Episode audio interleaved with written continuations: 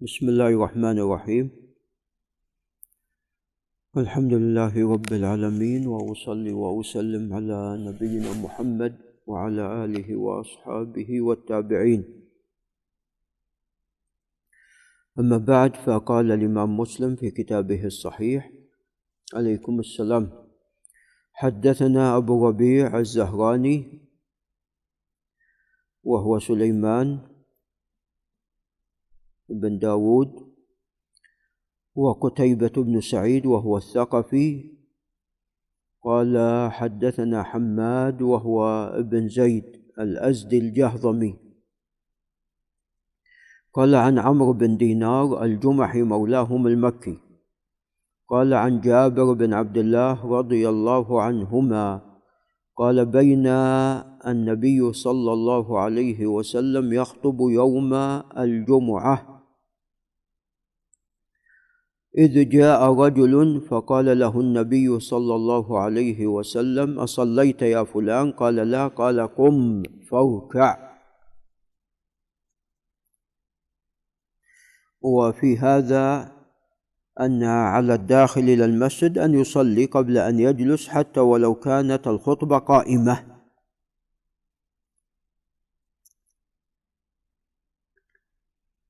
وعلى القول الراجح حتى ولو كان الوقت وقت نهي لأن هذه الصلاة لها سبب فذوات الأسباب تصلى في أوقات النهي. ولذا قال عليه الصلاة والسلام إذا دخل أحدكم المسجد فلا يجلس حتى يصلي ركعتين. أو كما قال عليه الصلاة والسلام قال وحدثنا أبو بكر بن أبي شيبة العبسي الكوفي ويعقوب بن إبراهيم الدورقي كلاهما عن ابن علية وهو إسماعيل بن إبراهيم الحافظ. عن أيوب بن أبي تميمة كيسان السختياني البصري عن عمرو بن دينار عن جابر بن عبد الله رضي الله عنهما عن النبي صلى الله عليه وسلم كما قال حماد ولم يذكر الركعتين.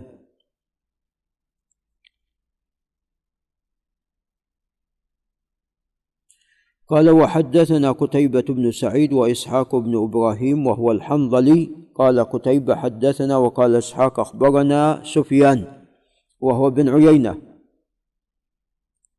عن عمرو بن دينار سمع جابر بن عبد الله رضي الله عنهما يقول دخل رجل المسجد ورسول الله صلى الله عليه وسلم يخطب يوم الجمعة. فقال صليت؟ قال لا. قال قم فصل ركعتين وفي رواية قتيبة قم صلي ركعتين. وفي هذا أنه مشروع للإمام أن يتحدث مع المأمومين من على المنبر ثم يعود بعد ذلك إلى خطبته. وفي هذا الأمر بالمعروف والنهي عن المنكر وتبليغ الخير. مع كونه عليه الصلاة والسلام في خطبة ومع ذلك لم يمنعه من أن يدعو هذا الرجل إلى أن يصلي ركعتين.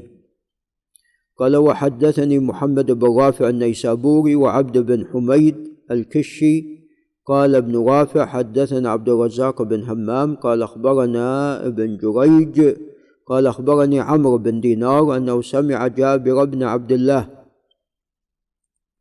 يقول جاء رجل والنبي صلى الله عليه وسلم على المنبر يوم الجمعة يخطب فقال له أركعت ركعتين قال لا قال اركع. نعم. قال حدثنا محمد بن بشار هو العبدي قال حدثنا محمد وهو بن جعفر الهذلي المعروف بغندر قال حدثنا شعبة بن الحجاج عن عمرو بن دينار قال سمعت جابر بن عبد الله رضي الله عنهما أن النبي صلى الله عليه وسلم خطب فقال إذا جاء أحدكم يوم الجمعة وقد خرج الإمام فليصلي ركعتين. قال وحدثنا قتيبة بن سعيد الثقفي قال حدثنا الليث بن سعد حا وحدثنا محمد بن رمح التجيب المصري قال أخبرنا الليث بن سعد عن أبي الزبير المكي محمد بن مسلم عن جابر محمد بن مسلم بن تدوس أبو الزبير المكي توفي عام 26 ومئة قال عن جابر بن عبد الله رضي الله عنهما أنه قال جاء سليك الغطفاني. يوم الجمعة ورسول الله صلى الله عليه وسلم قاعد على المنبر. فقعد سليك قبل أن يصلي. فقال له النبي صلى الله عليه وسلم أركعت ركعتين؟ قال لا. قال قم فاركعهما. نعم طبعا في كل الروايات السابقة إي نعم في في رواية عمرو بن دينار إنه كان يخطب عليه الصلاة والسلام. وفي رواية ابن الزبير هنا قاعد قال قاعد على المنبر. ولعل الأول أولى. وذلك لما سوف يأتي في الإسناد الذي بعده. قال وحدثنا إسحاق بن إبراهيم وهو الحنظلي وعلي بن خشرم المروزي كلاهما عن عيسى بن يونس بن أبي إسحاق السبيعي. قال ابن خشرم أخبرنا عيسى عن الأعمش عن أبي سفيان طلحة بن نافع عن جابر بن عبد الله قال جاء سليك الغطفان يوم الجمعة ورسول الله صلى الله عليه وسلم يخطب. فجلس الشاهد قال يخطب فهو الأقرب. إلا إذا كان يقصد هنا قاعد يعني قائم على المنبر. قال يخطب أي يقصد رواية بالزبير. قال يخطب فجلس فقال له يا سليك قم فوكع طبعا هنا يخطب فجلس. أي سليك. نعم. قال قم فاركع ركعتين وتجوز فيهما. ثم قال إذا جاء أحدكم يوم الجمعة والإمام يخطب فليركع ركعتين وليتجوز فيهما. فهنا يشرع التجوز في هاتين الركعتين يعني تخفيفهما وذلك لحال للحال. فهنا يعني ليس محل التطويل فليس من الحكمة التطويل في هذه الحالة. قال وحدثنا شيبان بن فروخ التميمي الحبطي قال حدثنا سليمان بن المغيرة. نعم.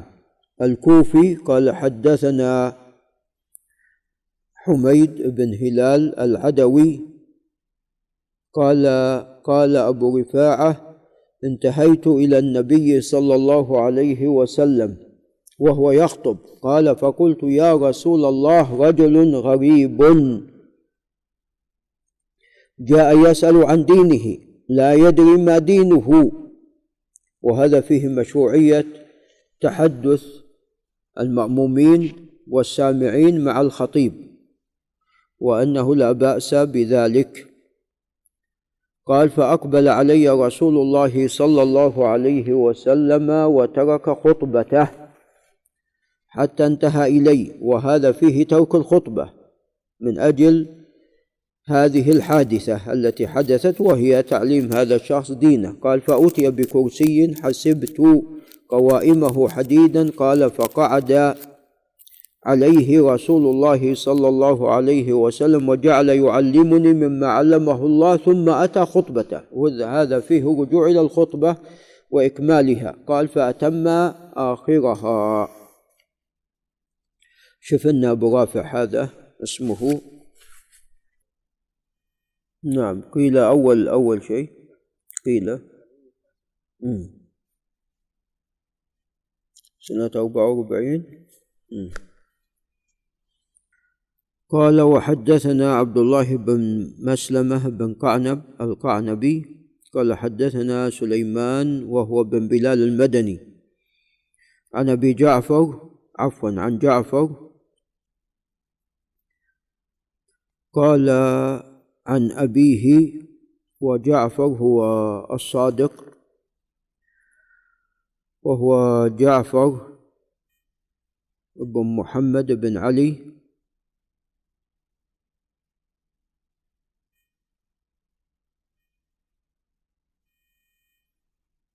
عن أبيه محمد بن علي قال عن ابن أبي رافع.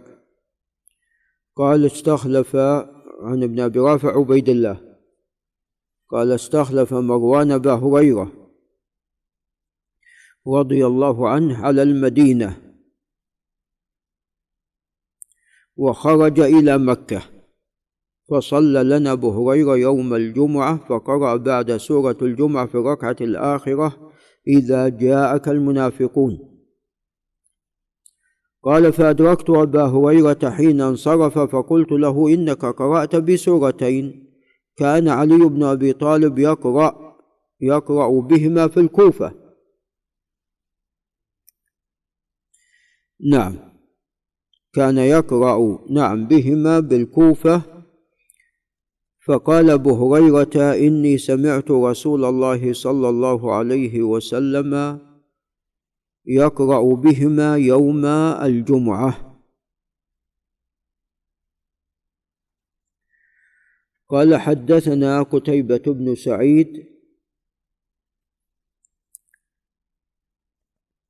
وأبو بكر بن أبي شيبة قال قال حدثنا حاتم بن إسماعيل الكوفي حاء وحدثنا قتيبة بن سعيد قال حدثنا عبد العزيز يعني الدراوردي كلاهما عن جعفر بن محمد عن أبيه محمد بن علي عن عبيد الله بن أبي رافع قال استهلف مروان أبا هريرة بمثله غير أن في رواية حاتم فقرأ بسورة الجمعة في السجدة الأولى وفي الآخرة إذا جاءك المنافقون.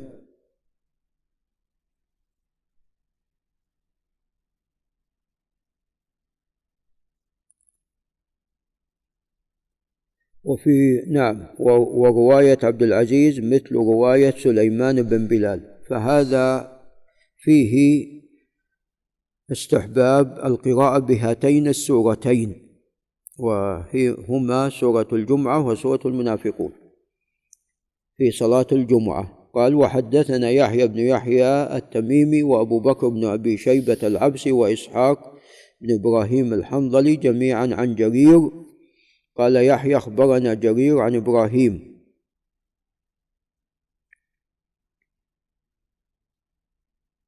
جرير بن عبد الحميد الضبي نعم. عن إبراهيم بن محمد بن المنتشر عن أبيه محمد بن المنتشر عن حبيب بن سالم مولى النعمان بن بشير عن النعمان بن بشير رضي الله عنه. قال عن النعمان بن بشير بن سعد رضي الله عنهما. قال كان رسول الله صلى الله عليه وسلم يقرأ في العيدين وفي الجمعة بسبح اسم ربك الأعلى وهل أتاك حديث الغاشية؟ قال وإذا اجتمع العيد والجمعة في يوم واحد يقرأ بهما أيضا في الصلاتين. قال وحدثناه قتيبة بن سعيد الثقفي قال حدثنا أبو عوانة الوضاح بن عبد الله قال عن إبراهيم بن محمد بن المنتشر بهذا الإسناد. فهذا الحديث فيه أيضا أحيانا يقرأ بسبح والغاشية. قال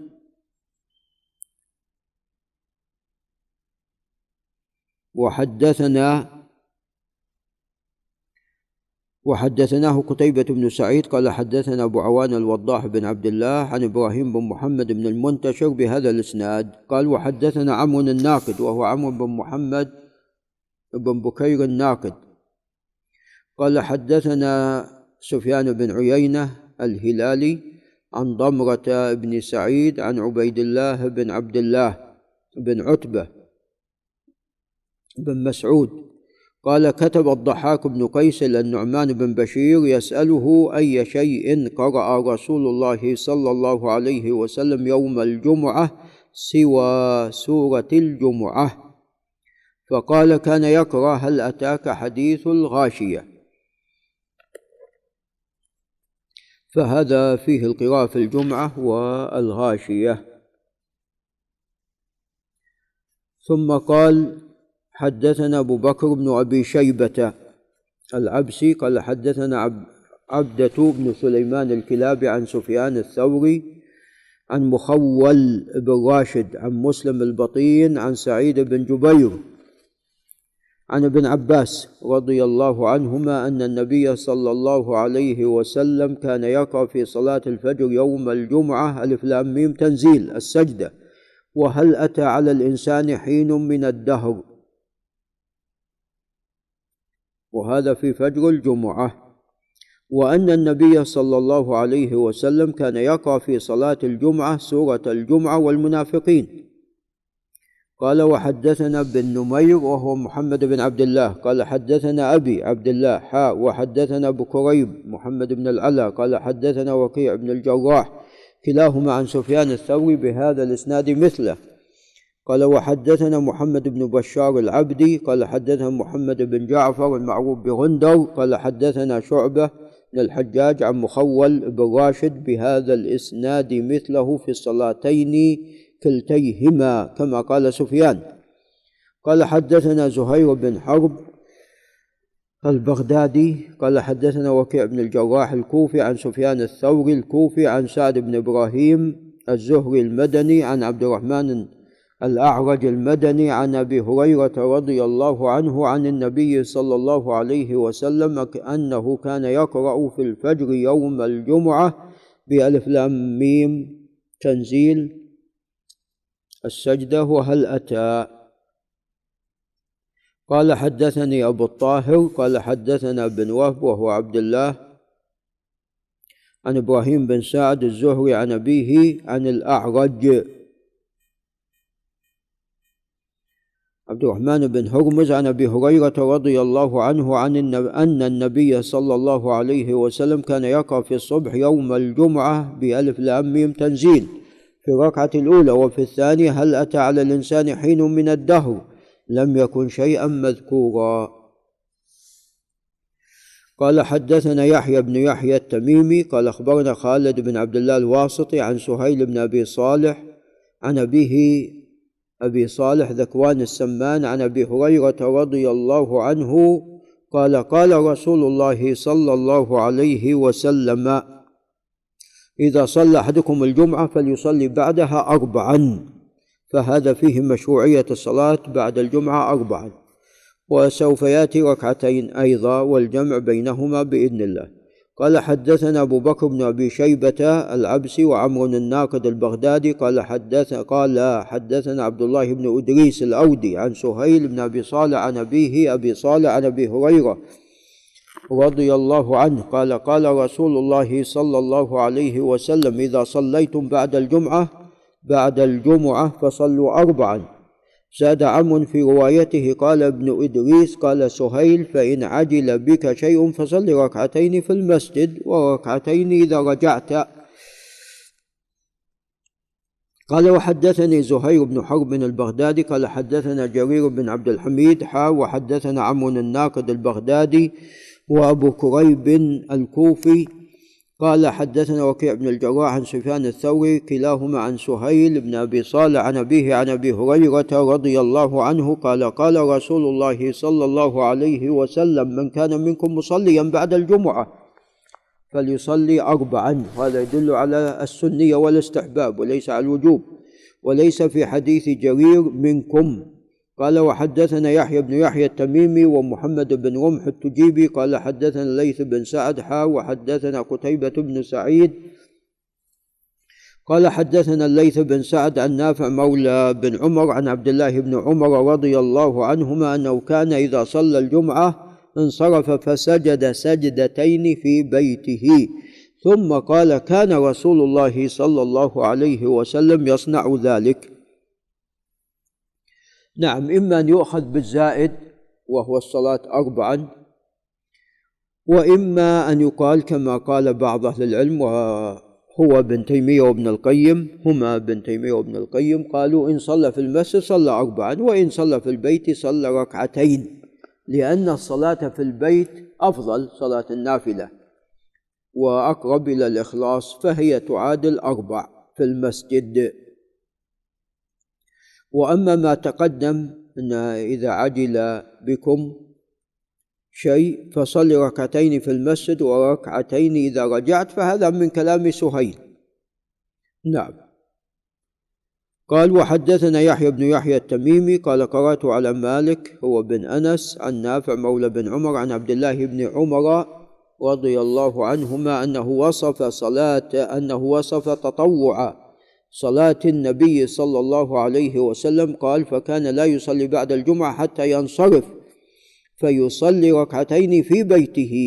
قال يحيى بن يحيى أظنه قرأت فيصلي أو البتة يعني لا يصلي إلا ركعتين البتة أو نحو ذلك.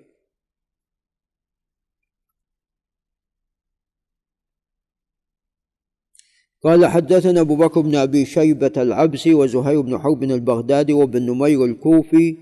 قال زهير حدثنا سفيان بن عيينة قال حدثنا عمرو بن دينار نعم حدثنا عمرو وهو بن دينار عن الزهري. محمد بن شهاب عن سالم بن عبد الله بن عمر عن أبيه عبد الله بن عمر رضي الله عنهما أن النبي صلى الله عليه وسلم كان يصلي بعد الجمعة ركعتين. قال حدثنا أبو بكر بن أبي شيبة العبسي قال حدثنا هندر محمد بن جعفر قال عن ابن جريج عبد الملك. قال أخبرني عمر بن عطاء بن أبي الخوار أن نافع بن جبير بن مطعم أرسله إلى السائب ابن أخت نمر يسأله عن شيء رآه منه معاوية في الصلاة فقال نعم صليت معه الجمعة في المقصورة. وهي حجرة اتخذها معاوية بعدما ضربه الخارجي. فلما سلم الإمام قمت في مقامي فصليت. فلما دخل أرسل إلي فقال لا تعد لما فعلت. إذا صليت الجمعة فلا تصلها فلا تصلها بصلاة حتى تكلم أو تخرج. فإن رسول الله صلى الله عليه وسلم أمرنا بذلك أن لا نوصل صلاة بصلاة حتى نتكلم أو نخرج. وهذا فيه مشروعية الفصل ما بين الفريضة والنافلة. هو السائب رأسا صلى ركعتين بعد الجمعة. فهذا فيه عدم تفريق يعني ركعتين الجمعة ركعتان والنافلة ركعتان. ففيه عدم تفريق. فمن السنة التفريق ما بينهما بالكلام أو بالانتقال. قال حتى نتكلم أو نخرج. قال وحدثنيه هارون بن عبد الله. قال حدثنا حجاج بن محمد الأعور. قال قال ابن جريج أخبرني عمر بن عطاء بن أبي الخوار أن نافع بن جبير أرسله إلى السائب بن يزيد بن أخت نمر وساق الحديث بمثله. بمثله. غير أنه قال فلما سلم قمت في مقامي ولم يذكر الإمام. ولعل نقف عند هنا.